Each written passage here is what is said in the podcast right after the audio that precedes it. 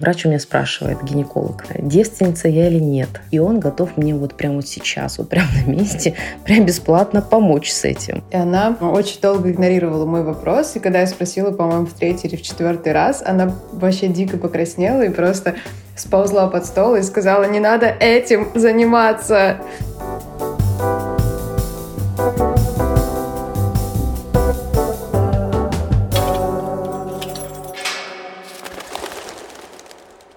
Привет, с вами ведущий подкаста «Клетка тела» Анна Ярош и Елена Аненкова. Журналист и практикующий врач-гинеколог, мы разбираем важные вопросы о человеческом теле на примерах жизненных историй. На создание подкаста нас вдохновили подруги и некоторые мои пациентки, которые в 30 лет никогда не делали трансвагинальное УЗИ малого таза, не знают, что авариальный запас женщины, к сожалению, ограничен временем, а ВПЧ – это не название новой партии. Думаю, вы догадались. Первый сезон будет посвящен гинекологии. В первом выпуске подкаста мы хотим попробовать разобраться, почему женщины так мало знают о собственном здоровье. Тема сегодня – травмирующий опыт общения с гинекологом. Ну, я знаю, что мы договорились не нудеть по поводу низкого уровня образования женщин, но я не могу не поделиться впечатлением от недавней истории, с которой я столкнулась, пролистывая Инстаграм Оксаны Богдашевской, это доктор-гинеколог. Она выложила запись из директа, где девушка обращалась к ней с вопросом, могу ли я в месячные при мастурбации забеременеть. Мне дико жалко девчонок, которым ни дома, ни в школе не рассказали элементарного вот про пестики и тычинки. Я молчу уже о более сложных табуированных темах, таких как э, мастурбация. Лена, а гинекологу молодые девушки вообще, они задают такие вопросы? Глупых вопросов э, не бывает. Бывают вопросы, на которые вы не получили ответа. И э, я обязательно рекомендую пациентам свои вопросы фиксировать. Можно на бумаге, можно на телефоне, на любом носителе, чтобы при повторном приеме мы могли их разобрать. На самом деле я с собой всегда ношу пенал с разноцветными карандашами и маркерами. Это на самом деле очень просто. Ты один раз нарисовал картинку, и эта картинка избавит, с одной стороны, доктора от дальнейшей траты времени, а с другой стороны, пациентку от дальнейшего недопонимания. Я думаю, что, наверное, ты, ты ждешь от меня какой-нибудь топ-5 или топ-10 самых глупых вопросов. Конечно. Может ли застрять во мне презерватив навсегда? Вот что-нибудь в таком духе. Ну, а, где, ну, ну где на же... самом деле, да, это зависит от того, извлекут его или нет. Я могу поделиться пару казусных, казусных случаев. Действительно, из казусных были тампоны забытые и, как ты уже упомянула, потерянные презервативы. Я так в ночи однажды консультировала знакомую, и ее молодому человеку пришлось поработать гинекологом. Еще помню случай, когда была достаточно статусная дама, и я ей назначила вагинальные свечи. Это была женщина в постменопаузе. Она вернулась после терапии, и вернулась она с жалобами на кровянистые выделения. На самом деле я очень тогда испугалась, потому что в постменопаузе любые кровянистые выделения, они могут, по сути, быть предвестниками апокалипсиса. И когда я посмотрела в зеркалах, что я обнаружила?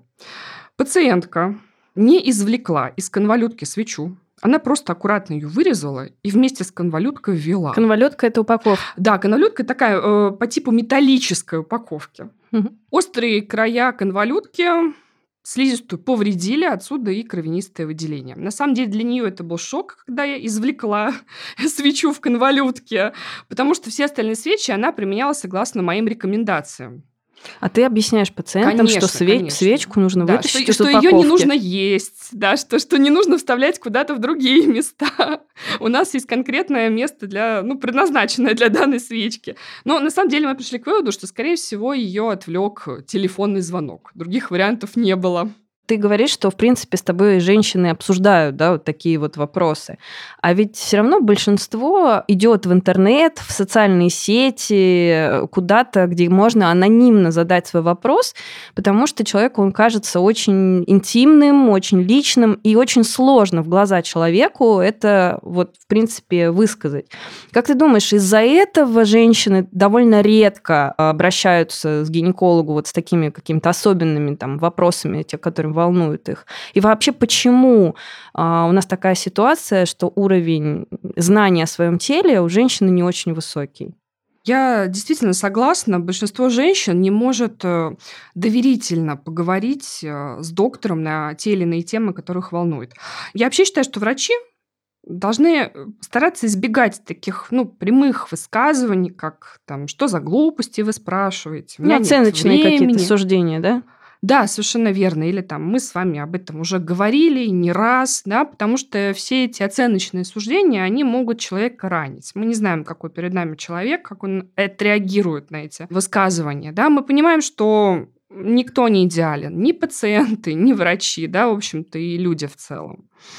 И у меня была пациентка, я помню, женщина в постменопаузе, и в течение семи лет у нее не было полового партнера. Ну, так сложилось жизни. И вот она весь прием практически как на иголках сидела, потому что, ну, мне создалось ощущение, что она хочет какой-то неудобный с ее точки зрения задать вопрос.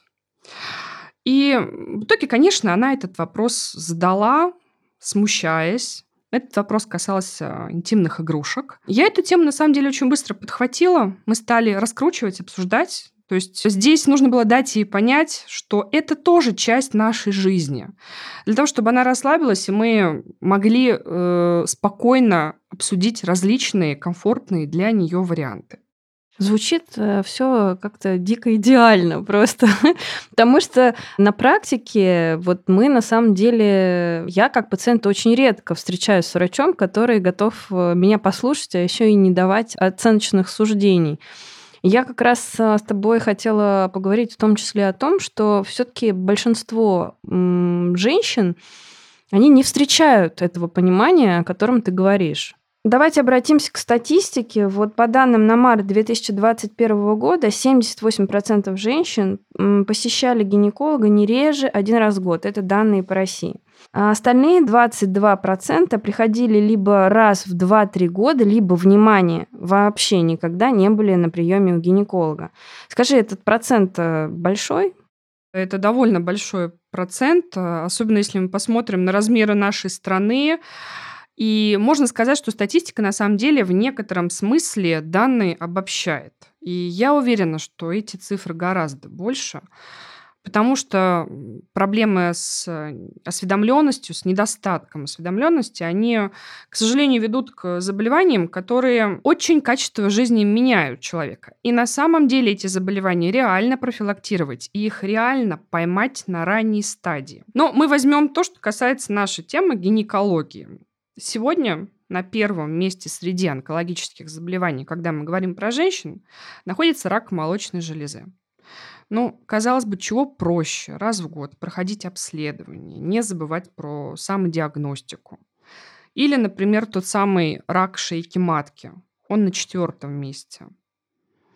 Вот представь 78 миллионов женщин, на которых приходится 1 миллион умерших от этого заболевания. Рак шейки матки, он идет в плотной связке с вирусом папиллома человека.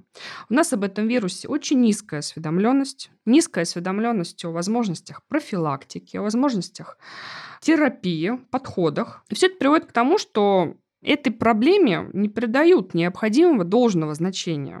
Конечно, здесь э, играет роль и неправильная техника забора мазков. Может играть роль отсутствия необходимого оборудования и где-то нехватка времени со стороны доктора, чтобы донести понятную информацию до пациента. Но я бы сказала, что зачастую это даже некоторая халатность пациента по отношению к самой себе. Знаешь, как э, в одной арабской пословице, ты на Бога надейся, но верблюда привязывай. Вот так и здесь. То есть вы, э, конечно, интернет в помощь, друзья, советчики, но вы дадите хотя бы раз в год до доктора, чтобы провести чекап. Кстати, вот я вспомнила про одно исследование интересное. Это было исследование женщин в постменопаузе. Есть такой генитоуринарный менопаузальный синдром, сложное очень название, мы его называем ГУМС, да, и это те самые известные сухость вагинальная, дискомфорт. Но я думаю, что женщины в красивом возрасте меня поймут. И среди них был проведен опрос, почему эти женщины на самом деле не так часто об этой проблеме рассказывают. Хотя ну, проблема есть. Это знаешь, как слон в посудной лавке. Он есть, но его ну, никто не замечает и не хочет замечать. И, собственно, опрос выявил э, две причины. С одной стороны, это неготовность женщин самих заявлять об этой проблеме. А с другой стороны, это отсутствие внимания активного интереса со стороны врачей. Почему женщины не готовы обсуждать эту, эту проблему, поднимать этот вопрос? А потому что они зачастую стесняются, особенно если у них был до этого негативный опыт с другим доктором. Многие женщины ждут, пока доктор сам задаст некие наводящие вопросы. То есть, ну, просигнализируют, что со мной можно об этом говорить, мы можем обсуждать спокойно этот вопрос. Ну, мы получаем такие, знаешь, молчаливые проблемы современности.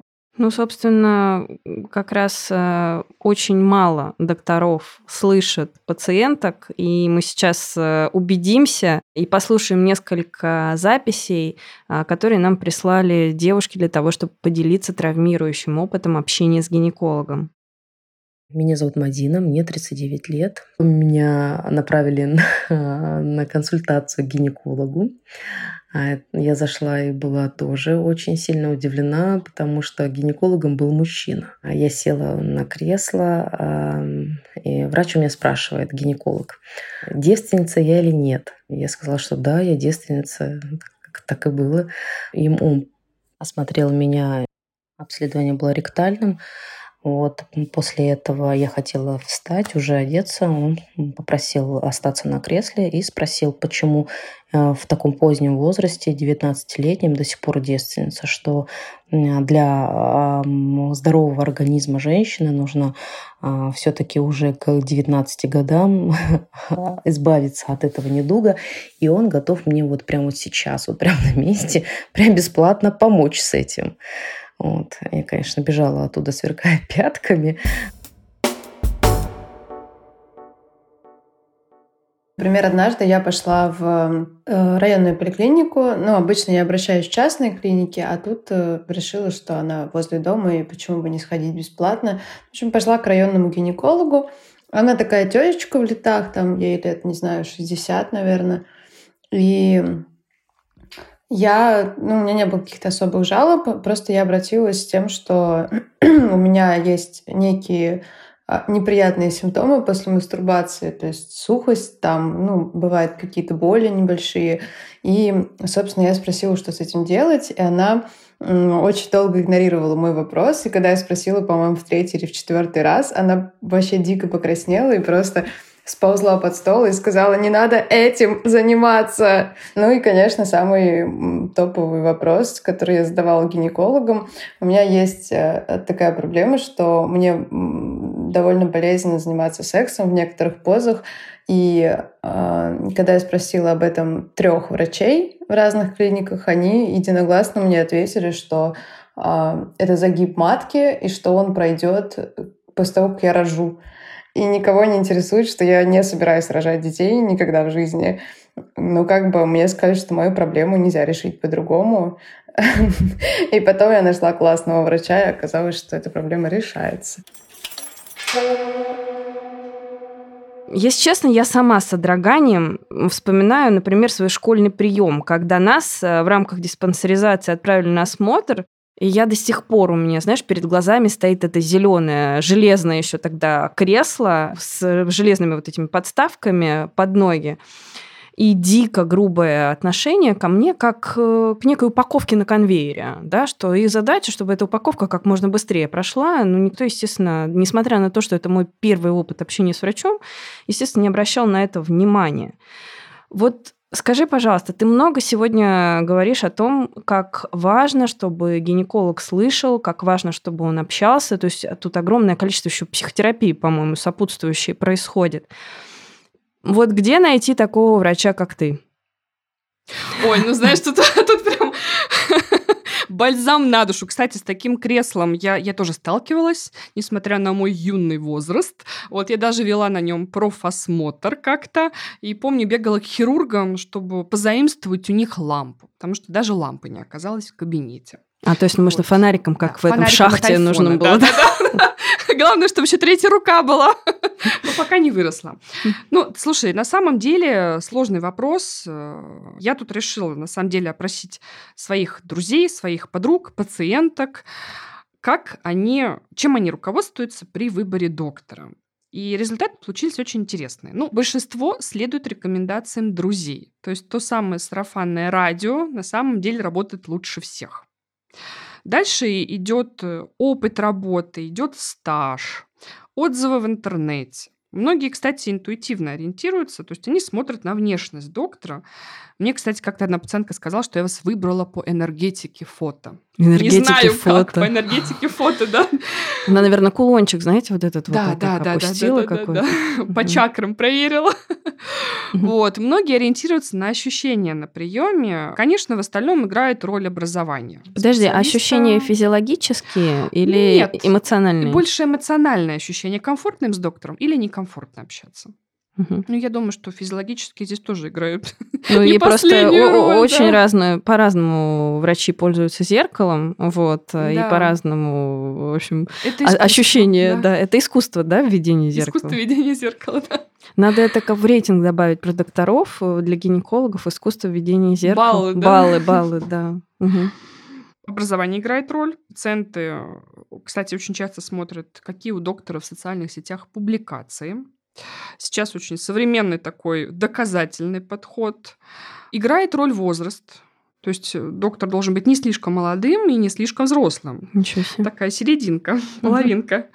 Э, Пол, потому что многие пациентки, ну, не хотят идти на прием к мужчине. Ну, а ты что думаешь по этому поводу?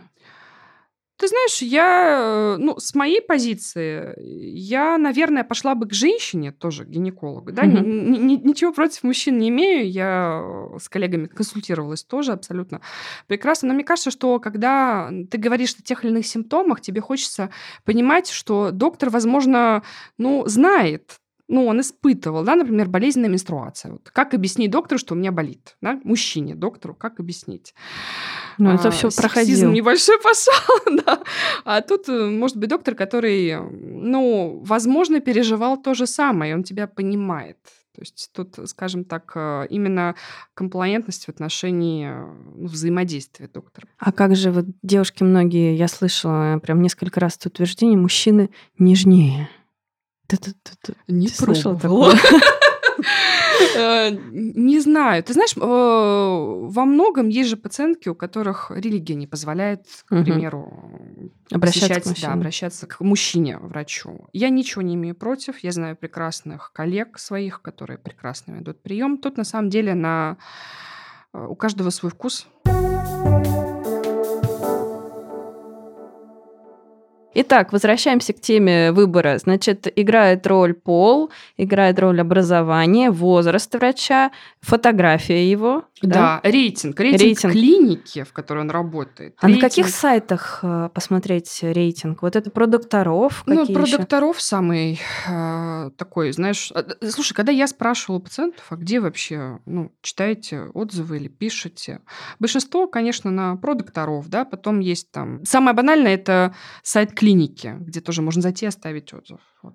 Мгм. А нет такого, что люди склонны оставлять скорее негативные отзывы, а когда все хорошо, они не пишут?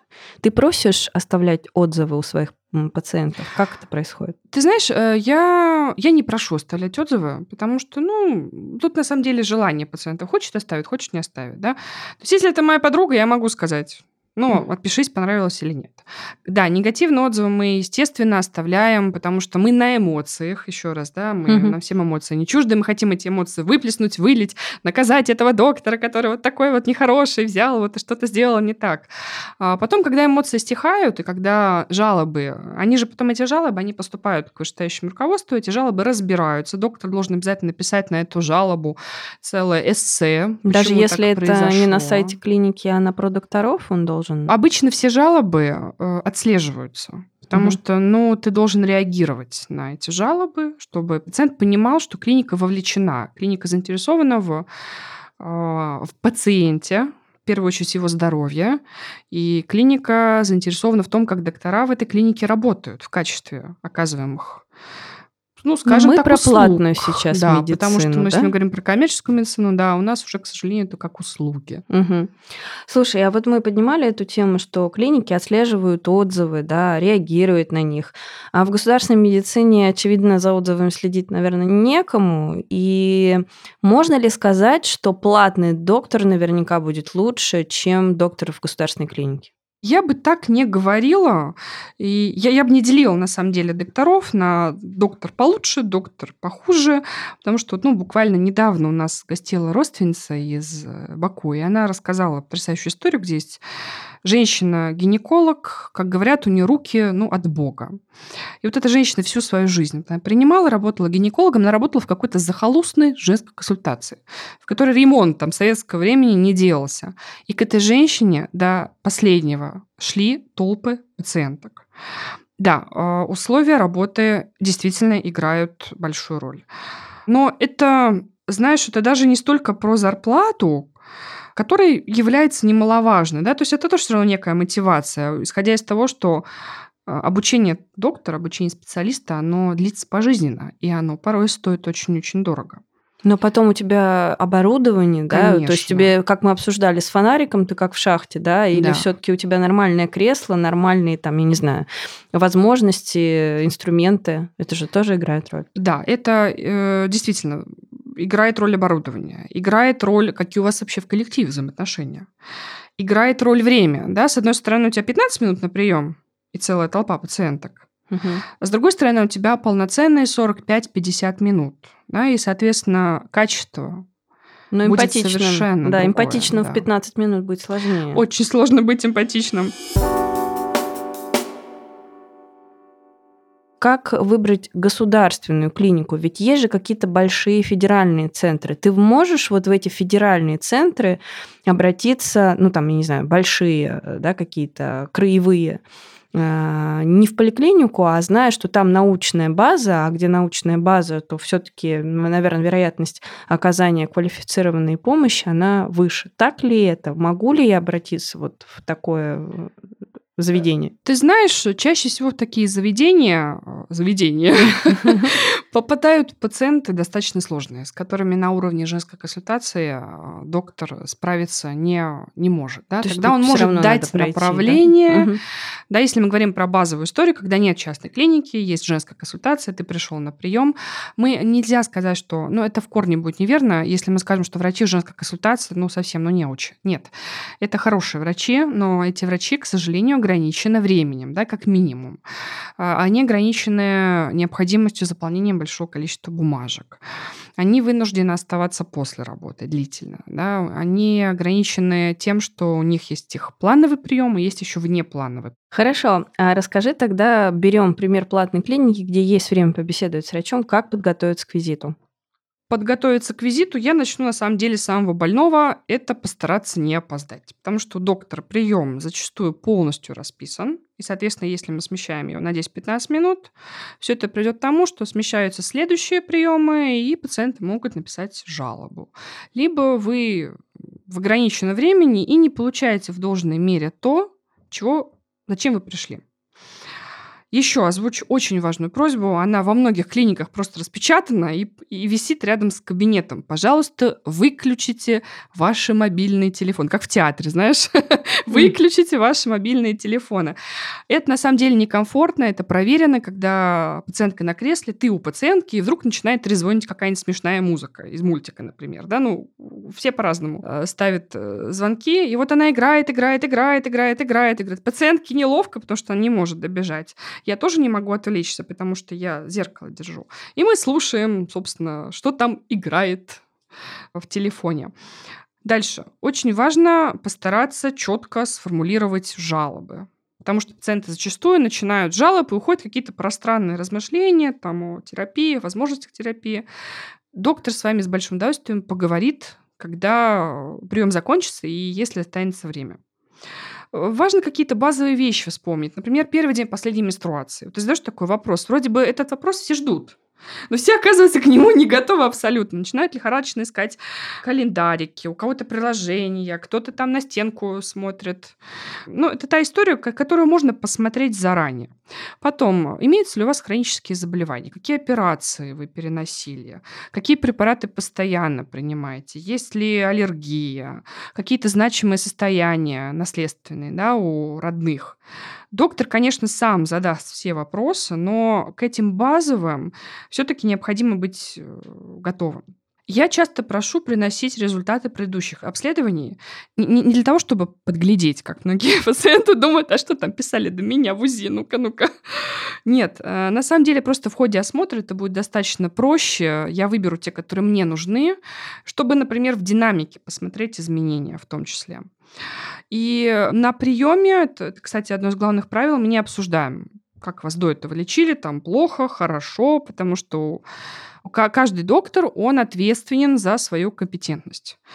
Поэтому человек пришел, есть проблема, и мы эту проблему будем разбирать. Слушай, а еще в плане подготовки, маникюр, депиляция имеет, там же ты, так сказать, э, почти голая, не, блин, не почти. Не почти, а Не почти, а голые. А, в общем, наверное, имеют место какие-то истории с гигиеной и уходом в целом за своими частями тела. Вот как ты к этому относишься? Слушай, ну я считаю, что это в первую очередь э, должно иметь значение для самой пациентки, да, потому что специалист, он все равно он не предвзято должен относиться. Да, если пациентка забыла, я предложу ей воспользоваться бахилами мы должны учитывать, что на самом деле для женщины, э, несмотря, что там она пришла к гинекологу не в первый раз, для нее кресло это всегда стресс абсолютно. Вот мне всегда говорят, мы боимся гинекологов и стоматологов. Вот. Я не знаю, я стоматологов очень люблю, и кресло тоже. Вот. Бахил я предложу ей надеть, если она забыла. В этом нет ничего страшного. У меня всегда есть с собой очки, у меня всегда есть с собой маска. Если пациентка не сделала педикюр и депиляцию, да, не успела подготовиться, ну, меня лично это смущать не будет, да, разве что не после меня там свидания нет.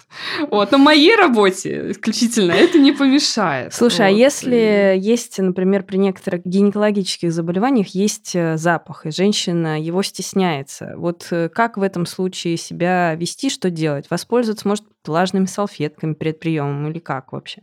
Ну, на самом деле, вот все эти влажные салфетки, впрыскивание, да, это не самая лучшая история, потому что доктору нужно видеть реальную картину заболевания. Если есть жалоба на дискомфорт и на выделение, доктор эти выделения должен увидеть. А, так это все может картину несколько смазать. Что сделать? Просто прийти на прием. Да? У меня были пациентки, которые даже извиняли, что доктор, там вот запах, извините. А в этом ничего страшного и нет этого смущаться. Я имею в виду смущаться э, не нужно, и стесняться этого тоже не нужно, потому что вы же пришли с проблемой, и мы должны эту проблему решить. Ты упомянула о том, что кресло это в любом случае стресс. Это правда так, э, вот на моем опыте это действительно. Если и, например, этот же стресс очень сильно влияет на качество осмотра, потому что если ты зажалась вся, то, извините, и с зеркалом будет э, сложнее обращаться. Вот э, есть ли какие-то техники, дыхание, водички попить? Что перед тем, как сесть в кресло, нужно сделать, чтобы чуть-чуть подрасслабиться? Честно доктору сказать Сказать, я вас боюсь. Что вот у меня такая проблема. У меня, у меня есть у меня подруга, у нее вагинизм. И, ну, если говорить по-простому, это некая такая защитная реакция, да, в том числе перед половым актом, спазм мышц, боль. И вот она честно просто сказала, что у меня такая проблема есть, мне больно. Угу. И это мне действительно поможет. Почему? Потому что я тогда возьму самое-самое маленькое Э, зеркало и буду комментировать каждое свое действие. Потому что когда ты комментируешь каждое свое действие, пациентка знает, что будет следующим этапом. Э, создается некое впечатление, что всю ситуацию контролируешь не ты, а именно она. И вот здесь она расслабится. Есть еще ну, другие варианты. У меня, например, была тоже такая девушка очень эмоциональная. Она прибежала на прием и сразу мне сказала, что я вот точно упаду в обморок, потому что я всегда при осмотрах падаю в обморок. Ну, я достала раствор с нашатырным спиртом. Она, собственно, э, на кресле уже была, и я, я решила несколько тактику поменять. Я этот бутылечек со спиртом вручила. Я говорю, будьте мне ассистировать. Вот. Мы обсудили с ней, какие варианты событий возможны, да, перешли там на погоду, что-то еще обсуждали. И когда я говорю, все, мы закончили, она на меня так смотрит, и вы серьезно? То есть как? Мы же ничего, я ничего не чувствовала, да? А я просто выиграла время, я сместила ее фокус на совершенно иную в, в иную стезю увела, да, то есть мы стали обсуждать какие-то абсолютно, ну, базовые вещи, small talk шел. Угу. И она не заметила, как я просто сделала то, что мне нужно было сделать.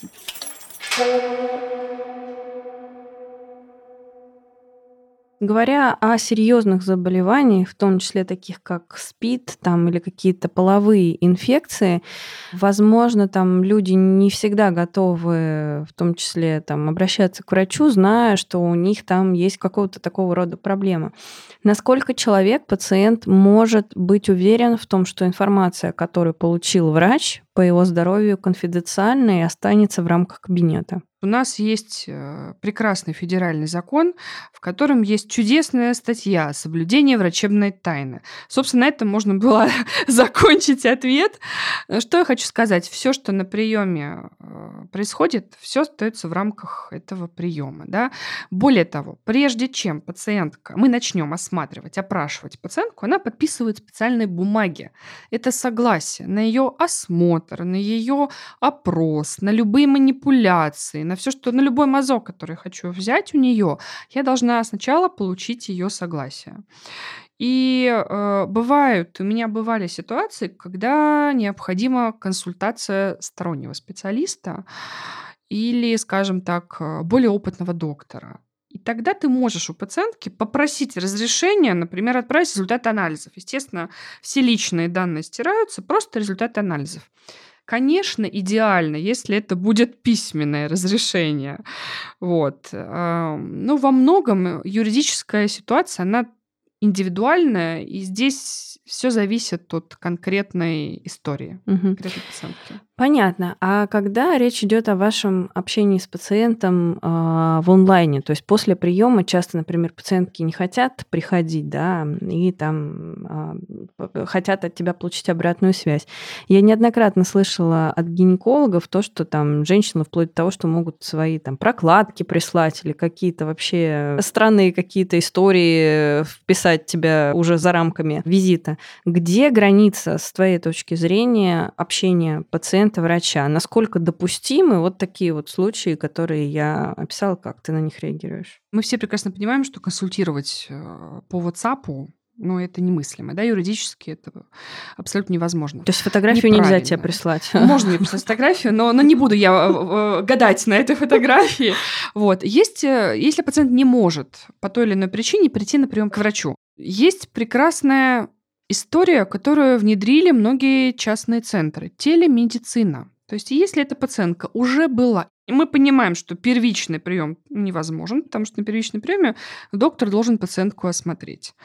Э, но если это повторный прием, например, по результатам анализов, то эта пациентка может заказать онлайн-консультацию. Она может даже стоить дешевле, чем очный визит подключиться онлайн, заранее оплатить и получить от доктора рекомендации. Опять-таки, это будут рекомендации, что вот в таком случае принято делать то-то, то-то, то-то. Потому что по телемедицине диагноз ставить, диагноз ставить тоже немножко чревато. Да? Мы можем, не видя пациента э, очно, мы можем ну, предположить, что, судя по анализам, у вас вот такое вот э, заболевание, и вот при этом заболевании принято делать то-то, то-то, то-то, то-то.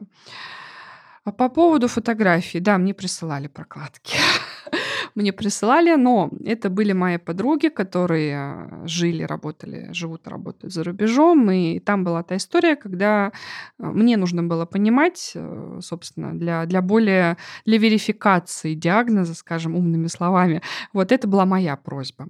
По поводу границ, ну, есть общепринятые границы. Но если эти общепринятые границы человек игнорирует, ну, такое бывает, то доктор должен их выстраивать э, сам. Я помню э, момент, э, когда я еще начинала практиковать, вечер воскресенья, было лето, 8 часов. Я на день рождения у подруги, мы сидим на веранде, пьем вино, все прекрасно, шумная компания, раздается звонок телефона номер непонятный. Ну, я беру, и мне там такой бодрый голос. Здравствуйте, я такая-то, такая-то. А, вы меня, скорее всего, помните, я у вас была месяц назад. У меня болит живот, что делать? Ну, тут понимаешь, что даже комментировать. Да? Mm-hmm. Ну, вот, э, я, я, у меня, конечно, прекрасная память, наверное, все еще, но, но я до такой степени запомнить не могу. А, очень часто, знаешь, многие мои коллеги не дают свой номер телефона пациентам. То есть они общаются с ними только в рамках приема. Пожалуйста.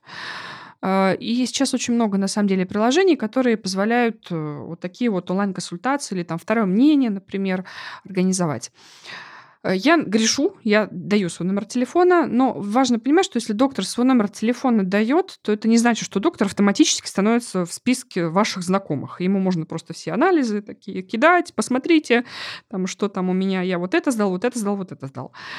Доктор дает номер телефона зачем? Если он назначает какое-то лечение, он хочет контролировать процесс. Или какие-то экстренные ситуации. Экстренные ситуации, да, мы реагируем. Но опять-таки доктор это живой человек, у доктора есть рабочее время, и поэтому не надо ему написывать в отпуск. И, собственно, всегда существует прием для того, чтобы конкретизировать некие вопросы, которые у вас появились. То есть этим лучше не злоупотреблять. Угу.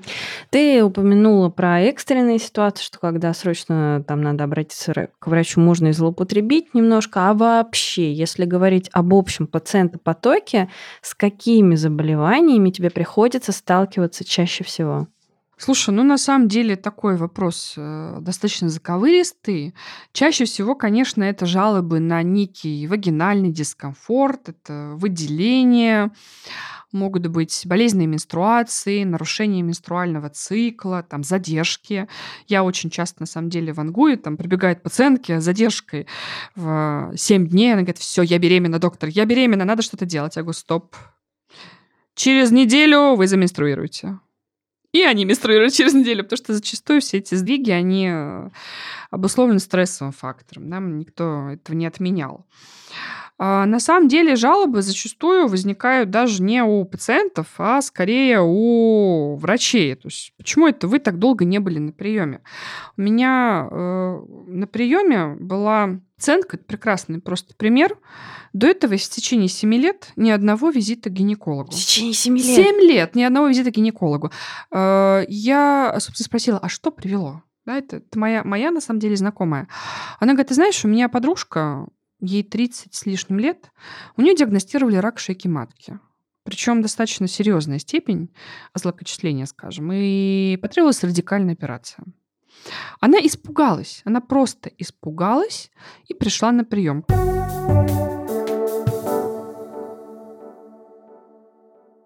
А скажи, пожалуйста, ведь гинеколог сейчас должен смотреть не только органы там, малого таза, да, обследовать, но и молочную железу. То есть я правильно понимаю, что я как пациентка могу попросить посмотреть гинеколога в рамках обычного приема молочную железу? Да, Обязательно. Э, доктор обязательно должен попросить женщину оголить молочные железы, осмотреть их внимательно и провести пальпацию. Мы недавно разговаривали тоже с коллегой, она остеопат.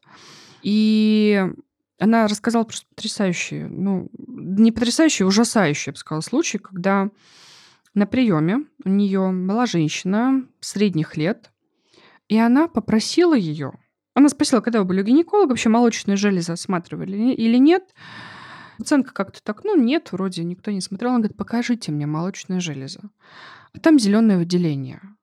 Она, естественно, поняла, что все не очень хорошо. Пациентке рекомендовала сразу же э, идти к э, специалисту, чтобы проходить до обследования. Действительно, там был рак молочной железы.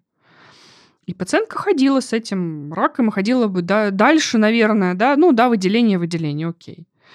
Вот, поэтому молочные железы э, э, даже если нет возможности, да, по времени, надо все равно хотя бы вот, ну, хоть, ну это не, неправильно, конечно, мельком, но надо на них посмотреть и надо их пощупать.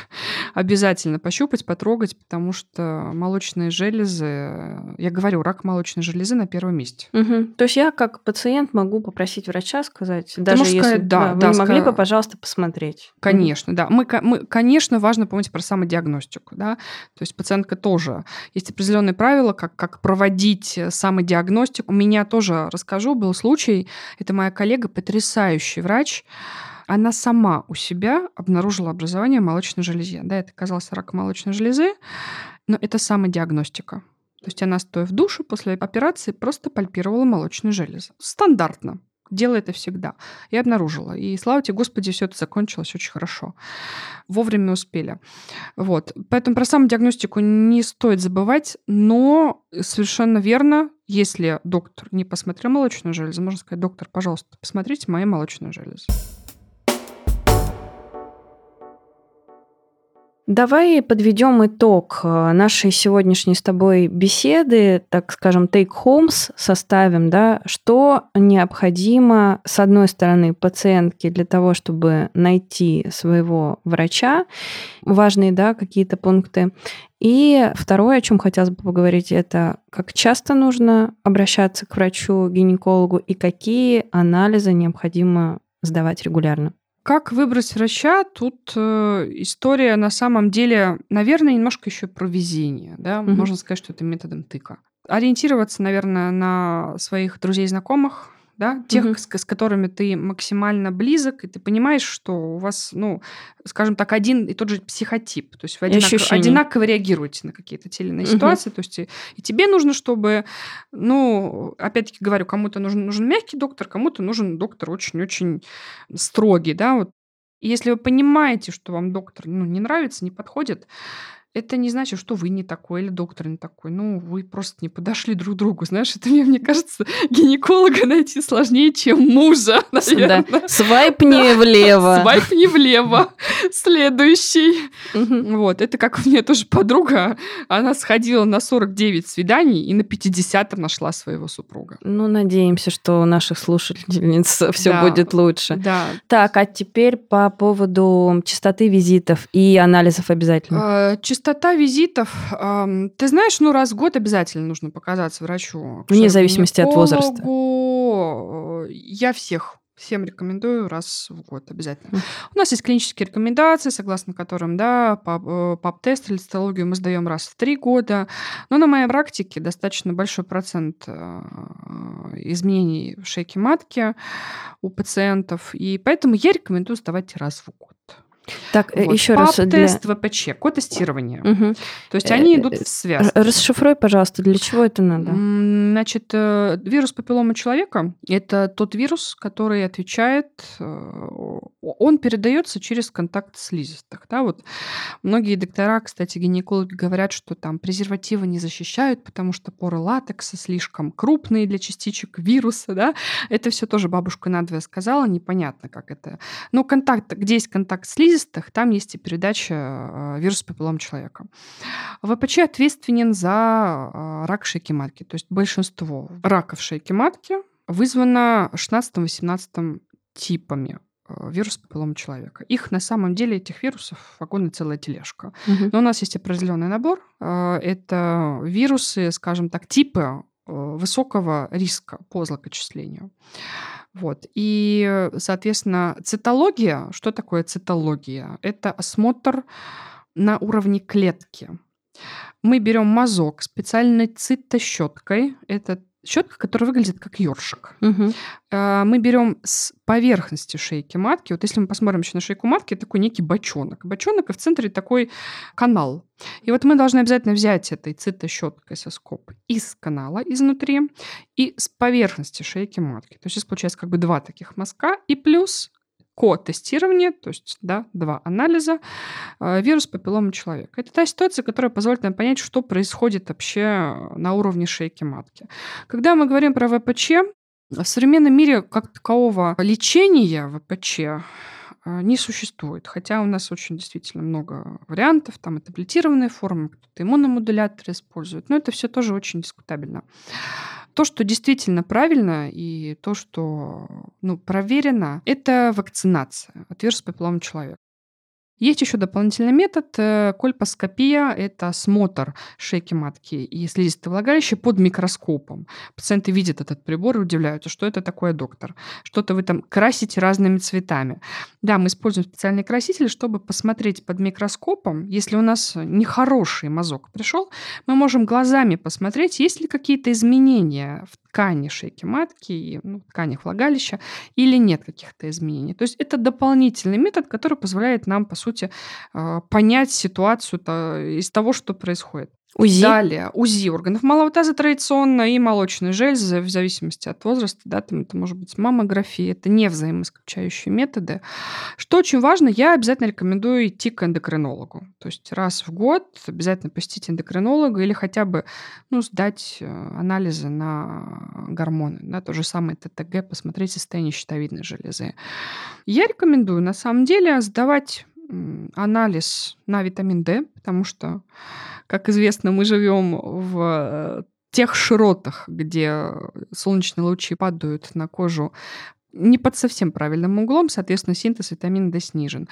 И я рекомендую проверять железо, потому что зачастую женщины, которые менструируют, менструируют обильно, Многие женщины вообще не могут в достаточной мере оценить объем менструации. То есть кто-то менструирует чуть-чуть и говорит, господи, доктор, я заливаюсь. А на деле там ничего такого. А кто-то менструирует 7 дней подряд, то есть как из крана, говорит, доктор, я привыкла, все нормально, вот у меня там 10 прокладок, 6 капель за день, но это ничего, доктор, это не страшно. Да? Эти женщины, естественно, учитывая, что они ежемесячно теряют определенный полкрови, у них э, повышенные риски по железодефицитной анемии. Поэтому здесь э, часто доктора пропускают скрытый дефицит железа. То есть это ситуация, когда гемоглобин еще более-менее в пределах нормы, а вот запасы железа уже истощены.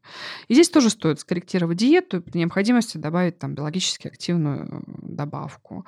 Вот. Ну и, собственно, дальше смотреть по ситуации. Тут очень важно опрашивать женщин. Даже когда мы говорим про назначение да, контрацептивов или любых гормональных препаратов, первое, о чем мы, что мы упоминаем, это абсолютно правильно собранный анамнез. А чтобы правильно собрать анамнез, нам нужно определенное количество времени. То есть все начинается со слова.